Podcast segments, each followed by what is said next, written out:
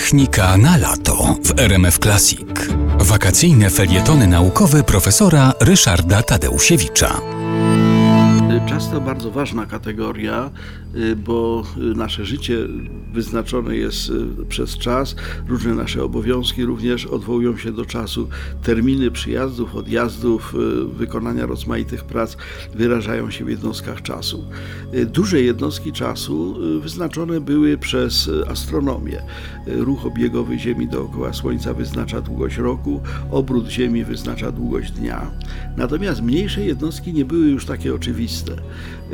W starożytnym Egipcie i w starożytnej Babilonii e, przyjęto, że odcinek czasu pomiędzy wschodem i zachodem Słońca e, będzie tym dziennym fragmentem czasu, który to była tradycja babilońska, y, podzielono na 12 jednostek, na 12 y, fragmentów, y, było 12 godzin dziennych, no i 12 godzin nocnych.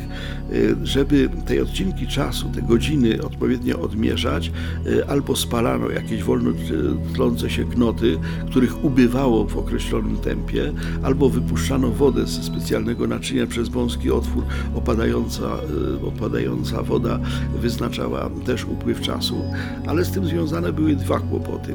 Po pierwsze, długość dnia i nocy zmienia się i wobec tego e, odwoływanie się do świtu, zachodu, e, do, do tych umownych godzin było niewygodne. E, zimą noce były dłuższe i godziny nocne były dłuższe, godziny letnie, których było nadal 12, były krótsze. To wszystko nie, nie, nie spełniało zadań, zwłaszcza w kontekście pewnych wymogów religijnych, dlatego że z kolei reguły zakonne wymagały tego, żeby modlić się w określonych godzinach i wobec tego między innymi e, potrzeby kościołów, zakonów dyktowały konieczność dokładniejszego odmierzania czasu i wymyślono pomiar czasu za pomocą wahadła.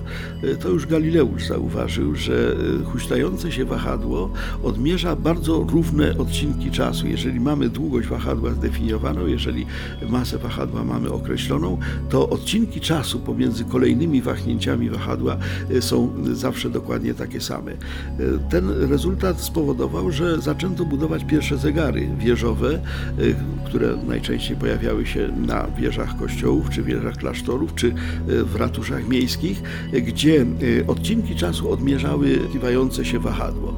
To był ogromny postęp. Te zegary mechaniczne znakomicie uporządkowały problem czasu.